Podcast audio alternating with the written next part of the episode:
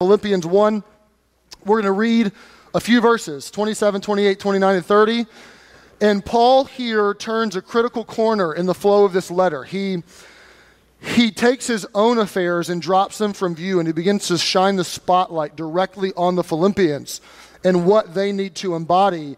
And so he's, he's really going to begin to attack and to address the church and its affairs directly in the, the autobiographical nature, where Paul's kind of talking about his own trials, his own tribulations, and what he's thinking, that kind of fades away into the background.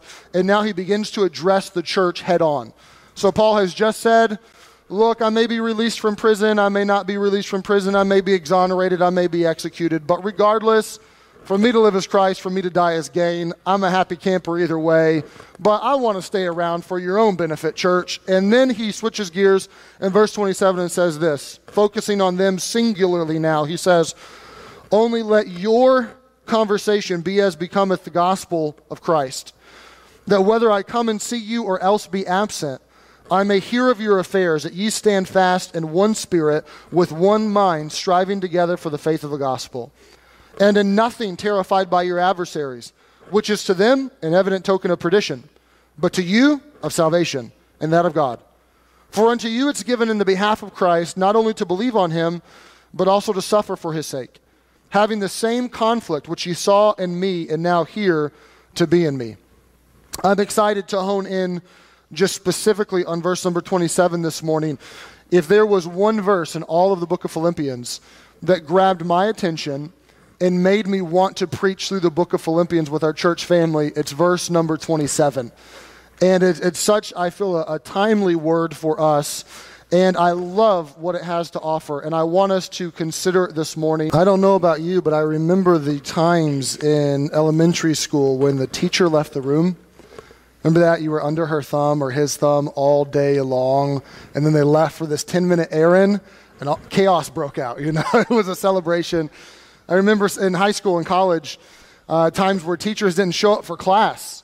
And that was, that was a thrilling moment when you realize they're not coming and we're going to be left to our own idiocy and we're just going to wreak havoc. We're going to, you know, waste time. You, never do homework in those moments. You have a celebration and you make up your own party. I can, I can even remember uh, my parents at times leaving. And those of you that are parents, you know what this is like to go out on a date or to leave for a day or something, and to leave your children with a babysitter, and the talk that you have to them that you would want them to behave in a certain way. And, and of course, it never works. You come home and, and you ask the babysitter, How were they? And they just kind of look at you like your children are the devil when you're not here. I, I remember even uh, personally, I was very young. I was not even elementary, kindergarten age. But my older brothers were kind of the, the, the real push behind this. We had a babysitter, and we handcuffed her to our bathroom doorknob. Why, why we had real handcuffs in the house, I do not know. And why our babysitter allowed us to put them on her, I do not know. But she did. I can even remember when, as we got older, that mom and dad would leave and they would say, you know, you're in charge of watching your younger siblings which there's actually a Bible verse about that. Children left to, them sh- to themselves bring their mothers to shame. Like that's literally in the Bible. And of course, it happens. We, you know, I remember on one occasion we, we locked my youngest brother out of the house. Why? I don't know. We just thought it would be fun to throw him outside and to lock him out and just say, you know, stay out there till mom comes home. He probably did something to make us mad. And, uh, and my mother pulled up. We had a kind of a, you pulled up the drive and the garage entrance was on the side, so you really couldn't see a car coming. But you went through the garage and there was an entrance into the house. And my mother pulled into the garage, and there was my youngest brother outside of the door with a baseball bat, beating on the door and screaming, Let me in! And uh, it was good times. He, he was never. He was never the same after that. And uh, I think, I mentioned that for this reason. I think Paul has a little bit of kind of like parent teacher apprehension here that he's not with the Philippian church. He says right in the middle of verse number 27, he says, That whether I come and see you or else be absent, I may hear of your affairs. He says, Look, whether I'm with you or not, let me give you a little lecture here, church. Whether, whether I, your kind of leader in the moment, whether I'm with you or not with you, whether I'm in the room or not in the room, whether I'm in Philippi or not in Philippi, look, let, let me give you some advice I, I want you to do some things. As, as, I leave, I may get out of prison, I may get to see you again, I may be executed. I don't know what's going to happen. But look, I'm not always going to be around. I'm not going to be in the room. You're not going to be under my thumb all the time. So I want you to embody something. I want you, really, he's going to call them to unity. He's going to call them to a lifestyle that reflects the gospel. He's going to call them to gospel mindedness. And this this one verse, verse 27, is going to control the text really all the way through the end of chapter 2, verse 18. You're going to get halfway through chapter 2 before he's done unpacking these thoughts of verse 27 of what he wants them to do in his absence. And really, you could summarize all of it with the phrase that he leads with in verse number 27. He says, Only let your conversation be as it becometh the gospel of Christ. Uh, that's a little bit of a tricky phrase because the way that we use conversation nowadays is different than how it's being used here. We use conversation strictly in a manner of our words. We're talking to somebody. And that's part of what Paul's saying, but that's definitely not all of what Paul's saying. Conversation in this context really is your manner of life, it's your conduct, it's your lifestyle. That Paul is saying, I want to hear that your lifestyle is becoming of the gospel. I want to hear that your conduct matches your message. I want to hear that you are living in such a way that it would reflect Jesus, it would reflect his good news, that what you do on a day to day basis would line up with the gospel that you've received and that you've believed in. And this word conversation is actually interesting. It, it, literally would mean to behave yourself as a citizen of a polis, which is where we get our word political from. Paul is, he's drawing on the term citizenship here. He's really saying, let your citizenship be that which is the gospel of Christ. And he's using this term for a reason. It's going to leap off the page and grab the attention of the Philippian people. Because if you remember our intro to Philippians, Philippi was a colony of Rome. So it's far away from Rome, but it's actually an outpost, a colony of Rome, and those that were Philippians had Roman citizenship that had a plethora of benefits. Probably the, the biggest one was that they never had to pay taxes ever. You had a lot of personal benefit if you were a citizen of the Roman Empire. You're not a Jew that's under oppression that has to pay taxes all the time to the tax collectors. You get to reap the benefits of those taxes. You get to be a citizen. You get to live in light of that citizenship. And colonies were very protective of that. There was extreme pride in being a citizen of Rome. And, and I would even say, almost in a similar way, most Americans have an extreme pride of being American. Most Americans, not all, but most are extremely thankful for their country and, ha- and have a lot of pride in the flag and the anthem. So we can kind of relate with this a little bit. There was a lot of pride to be a, a citizen in a colony of Rome, and, and those that were citizens lived with the good of the state, with the good of the empire in mind.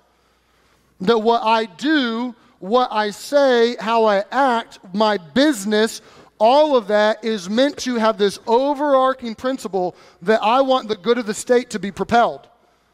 I want to live in such a way. I want to hone my gifts, my abilities, my talents. I want to hone those so that the state can benefit, so that I can, I can live with the values of the state in mind. I can live with uh, the, the expressions of the state. I can I want this culture of Rome to go forward. So those that were Philippians knew this. They got this. They got what it meant to be a citizen of somewhere. And Paul is calling them really to move their citizenship from Rome to the gospel of Jesus. He's trying to tell them you, have a, you now have a heavenly citizenship. You've been translated from the kingdom of darkness into the kingdom of light. Now live out of that. Don't live strictly for the benefit of the empire. Don't live strictly for the benefit of yourself or of your colony or of Rome. Now I want you to be part of a new community in Jesus. Live like that. You could say it this way Is what they were living for, is what you are living for, is what I'm living for, worthy of Christ dying for. Do those match? Does my life and what I'm doing in my life and what flows out of my life, is that synonymous with the gospel of Jesus? Do those two go together? Am I taking my cues from the gospel or am I taking my cues from culture? Am I taking my cues from the good news of Jesus Christ, or am I taking my cues from traditions or what someone thinks I should do or what, what my business friend says that I should do? Where are you living out of? What is, is your motivation? What is really guiding and shaping the direction of your life? And so this, this has deep ethical content.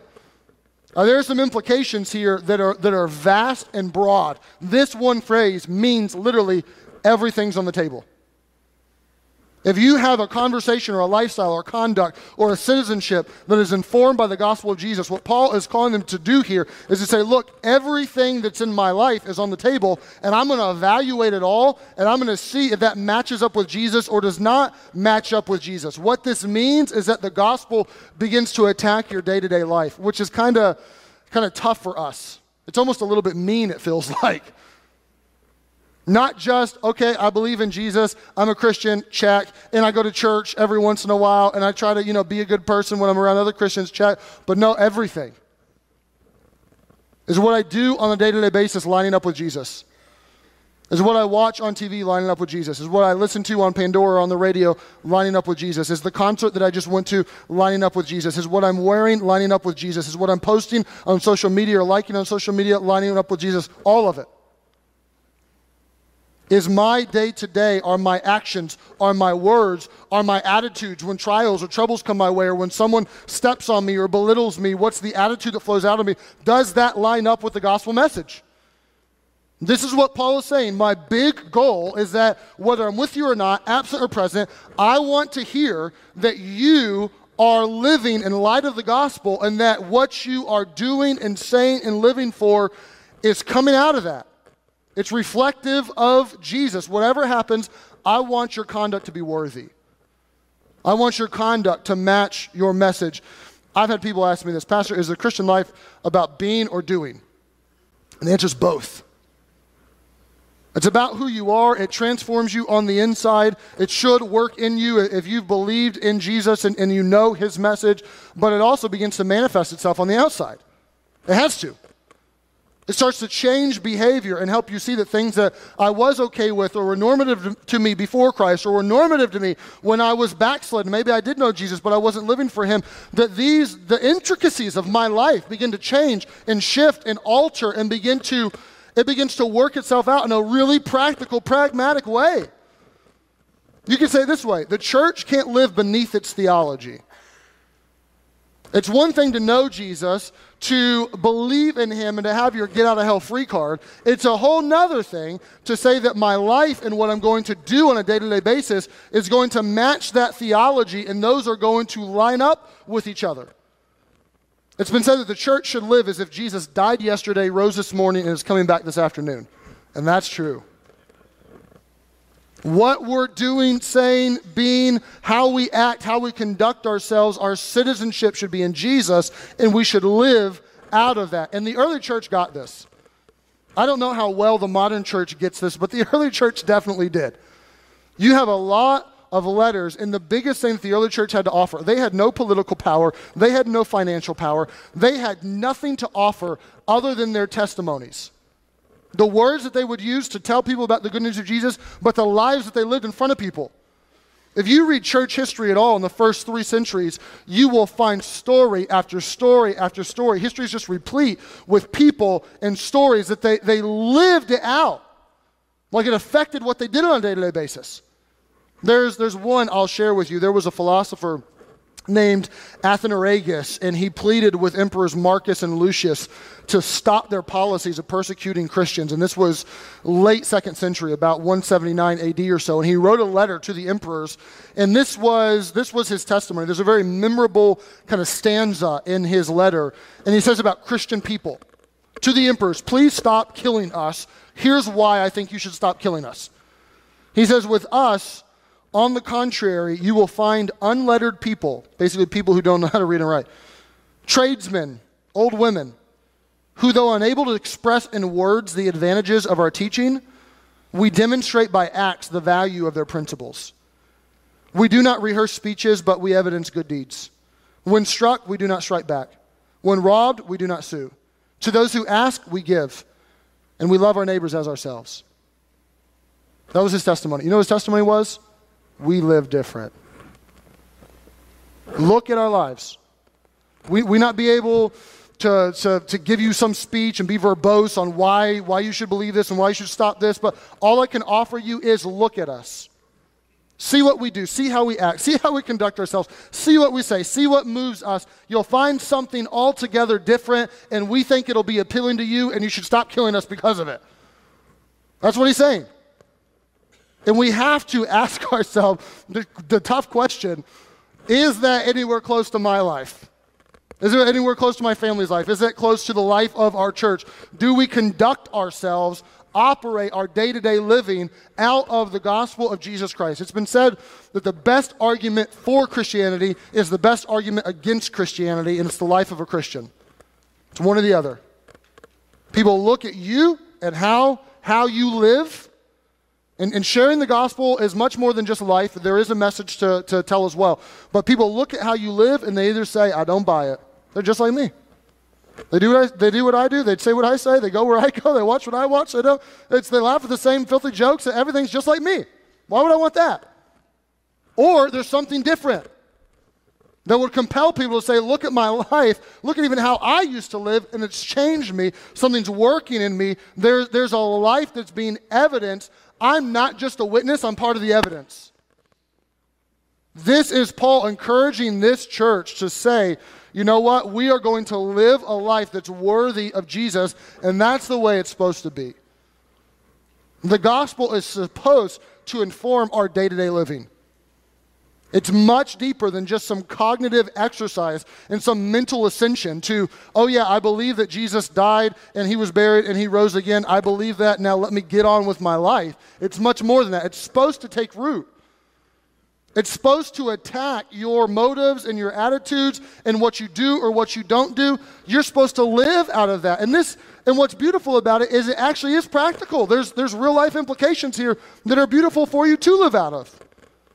Like it's not just a hey, you should do this, but it's an impossibility. Like there's actually something substantive there that you can latch onto. If you're struggling with forgiveness, you look at the forgiveness of Jesus.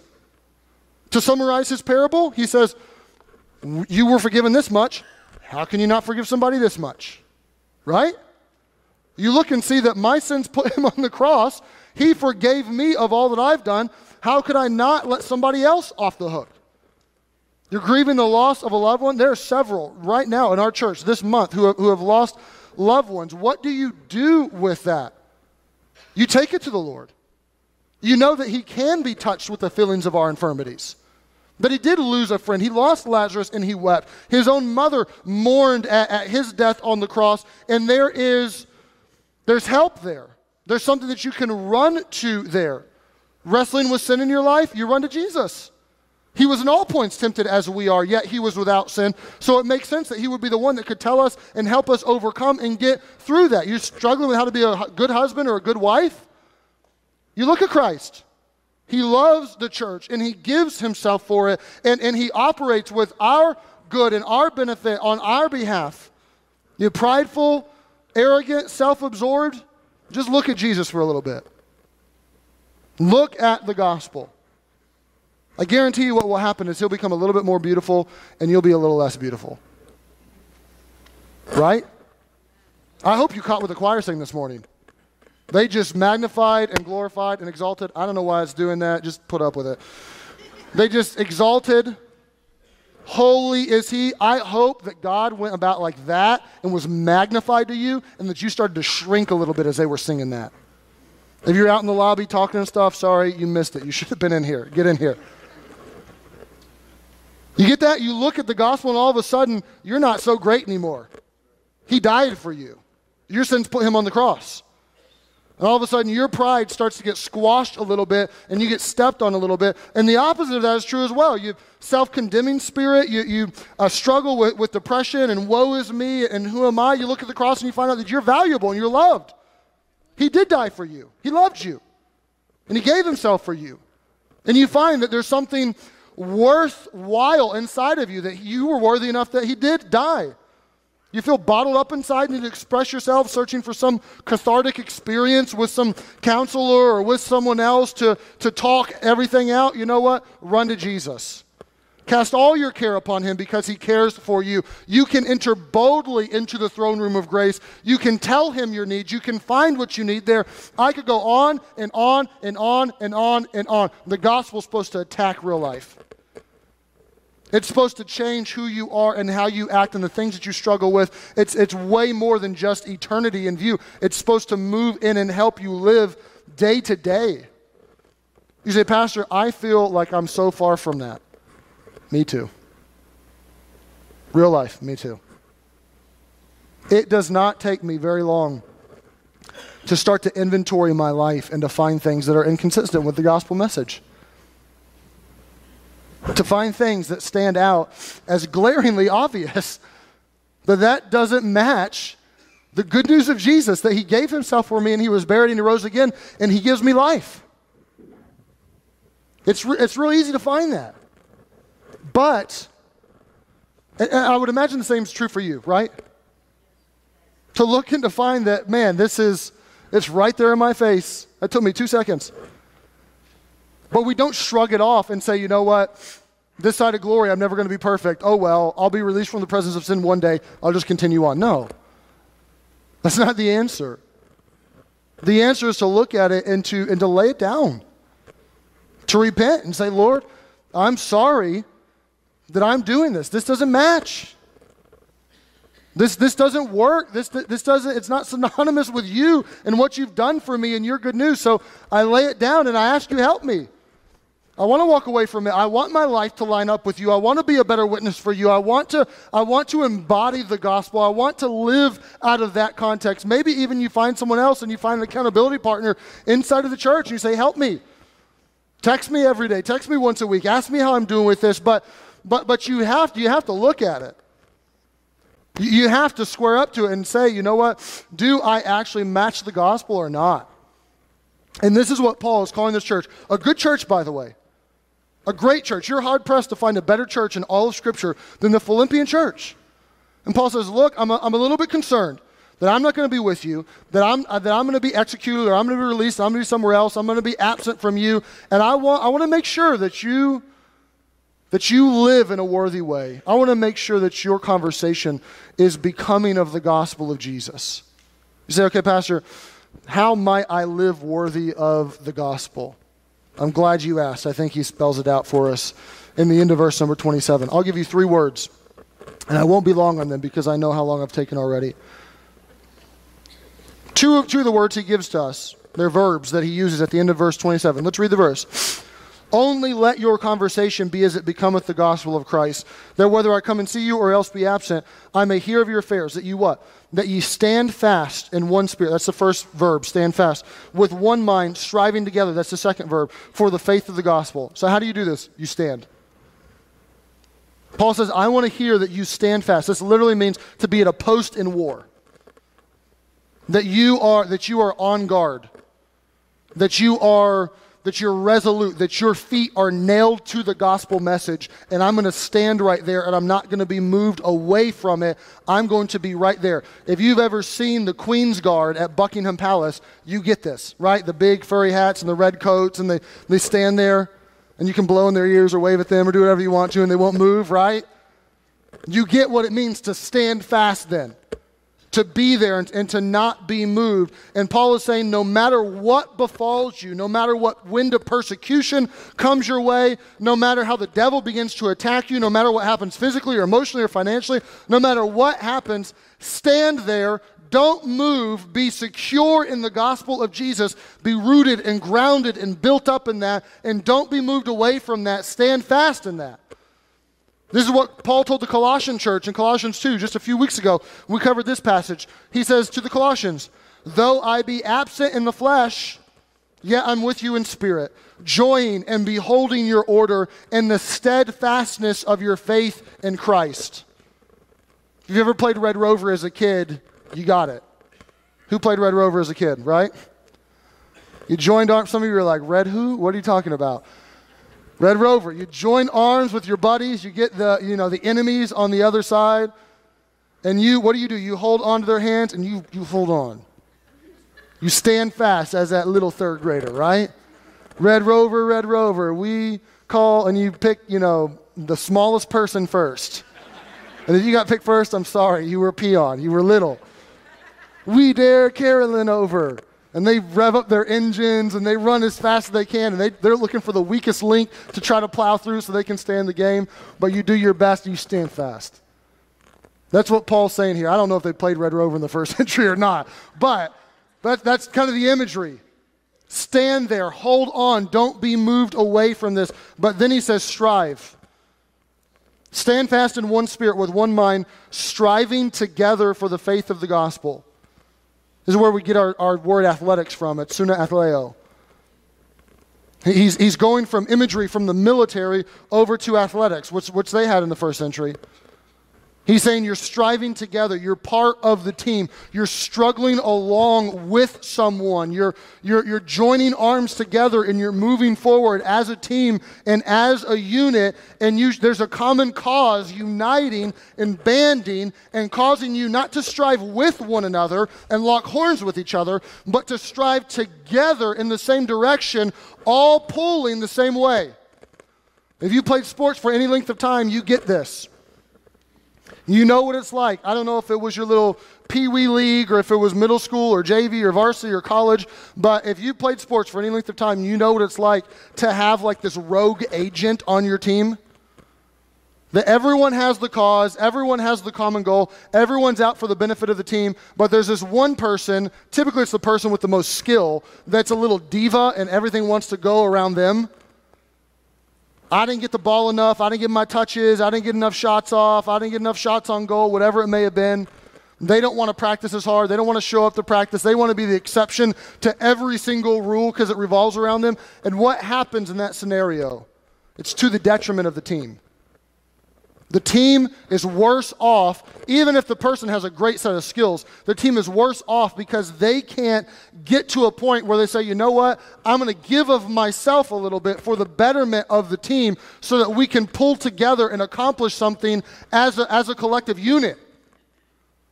Paul is saying here the church should strive together. There should be a holy alliance. There should be something that bands us and unites us, that we were different and we have different skill sets and different abilities and different personalities, and we even bug each other sometimes, but it doesn't matter. There's a singular goal that we're fixated on that I want to move forward to, and you want to move forward to. Have you experienced the work of the Spirit in your heart? Yes, yeah, so have I. We have a common denominator, so let's move forward together.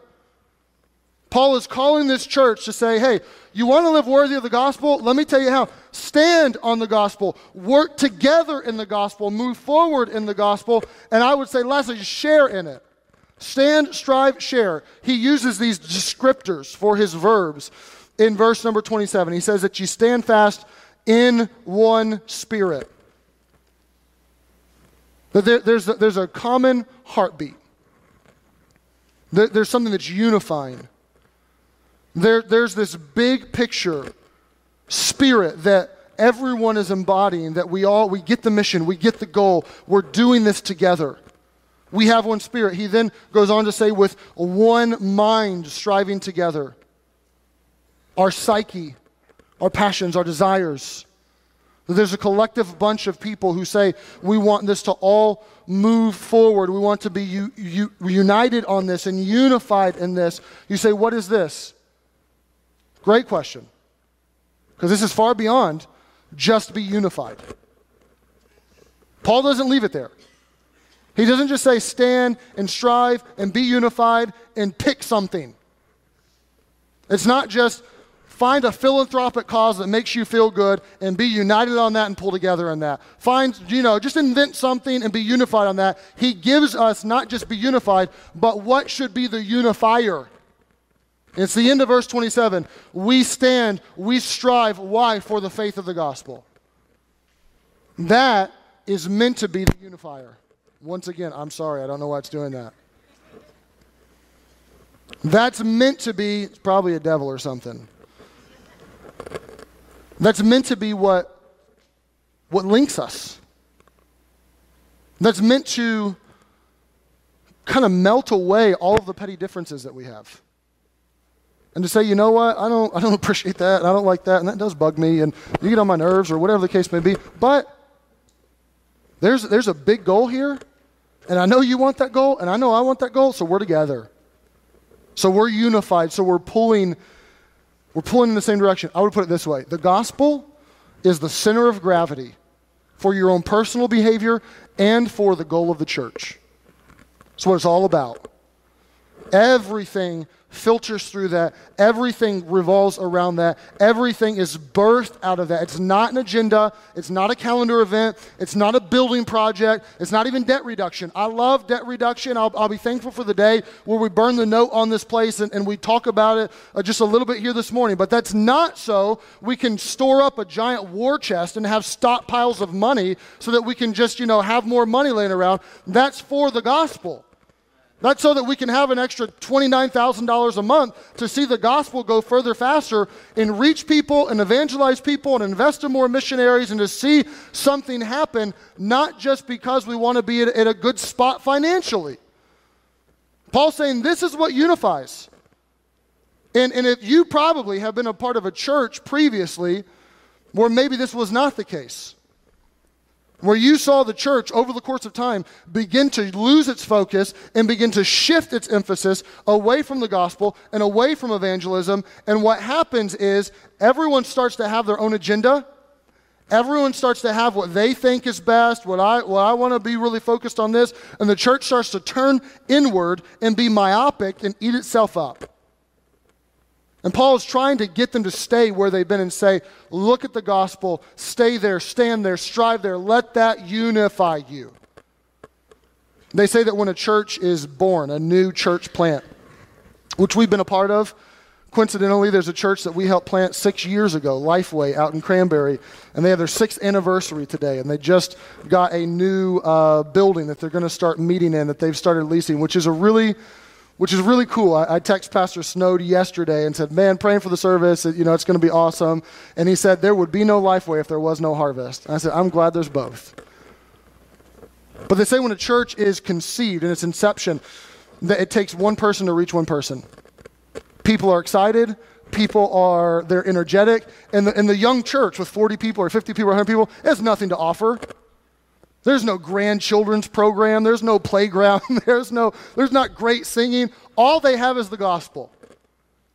And the, and the young church realizes that, and they say, let's take this gospel and let's reach other people. And you know what?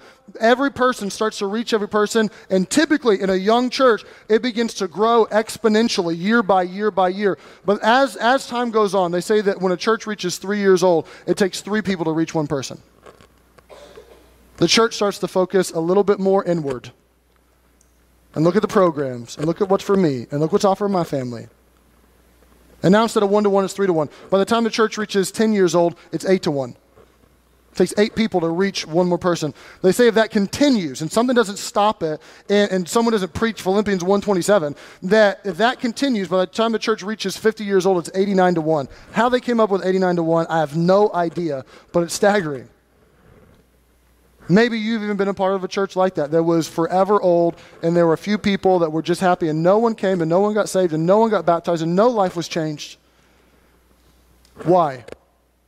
Because all of a sudden, the church gets preoccupied with pastoral care, with budget, with internal systems, and it, it begins to be almost this cancer that begins to eat at and erode at the church, and all of a sudden, everyone's self concerned, everyone's narcissistic, everyone's looking inward to try to service and, and help each other. And no longer is there unity.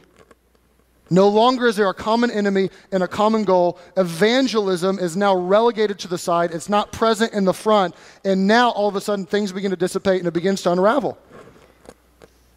And I think Paul, under the inspiration of the Spirit, knew this. And he said, Look, this isn't complicated, people. I want to hear that your life matches the gospel. And I want to hear that you stand on that gospel, you nail your feet to it, and you strive together in that, and you let that unify you, and you move together for the gospel. Don't stop confronting the world because when you do, you're going to shrivel. And I, I, dare say that this is perhaps a timely word for our church. I love our church to death. I love where we're at. I love that there's this many people here. I love there was a group of people in the first service. I love that we've grown. I love the facilities that we have. I love that we were able to put out a playground for, for the kids last fall, and, and they're able to go play on that. And we actually dedicated that this last week. You may have seen a, an article in the newspaper about it. I, I love all that. But that's not what it's all about. That's not what unifies us. That's not what motivates. This is not what it should be.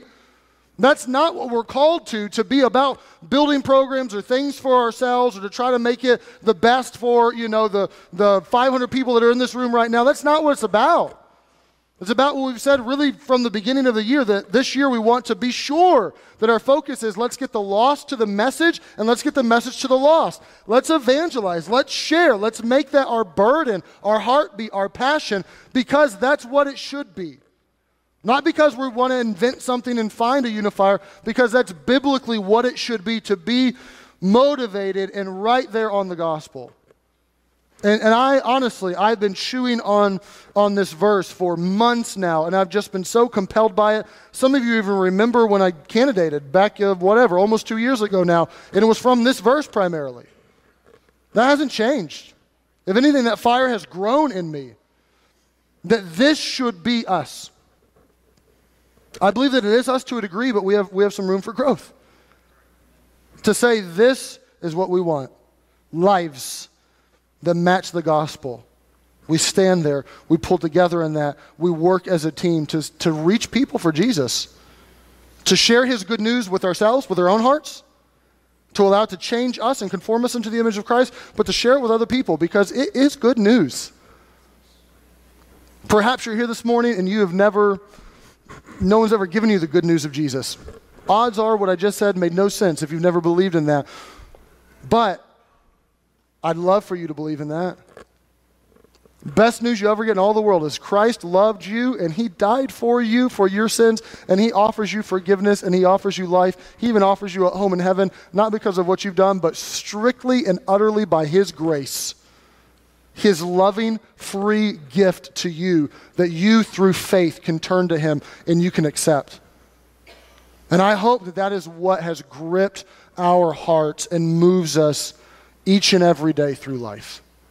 I want this for us. I want this for our church to stand, to strive, to share, all for the good news in the glorious name of Jesus.